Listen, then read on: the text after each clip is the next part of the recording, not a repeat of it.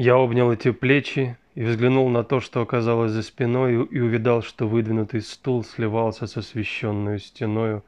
Был в лампочке повышенный накал, невыгодный для мебели истертый, потому диван в углу сверкал коричневую кожей, словно желтой.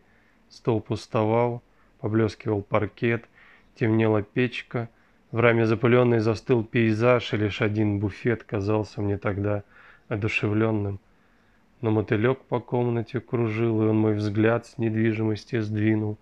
И если призрак здесь когда-то жил, то он покинул этот дом, покинул.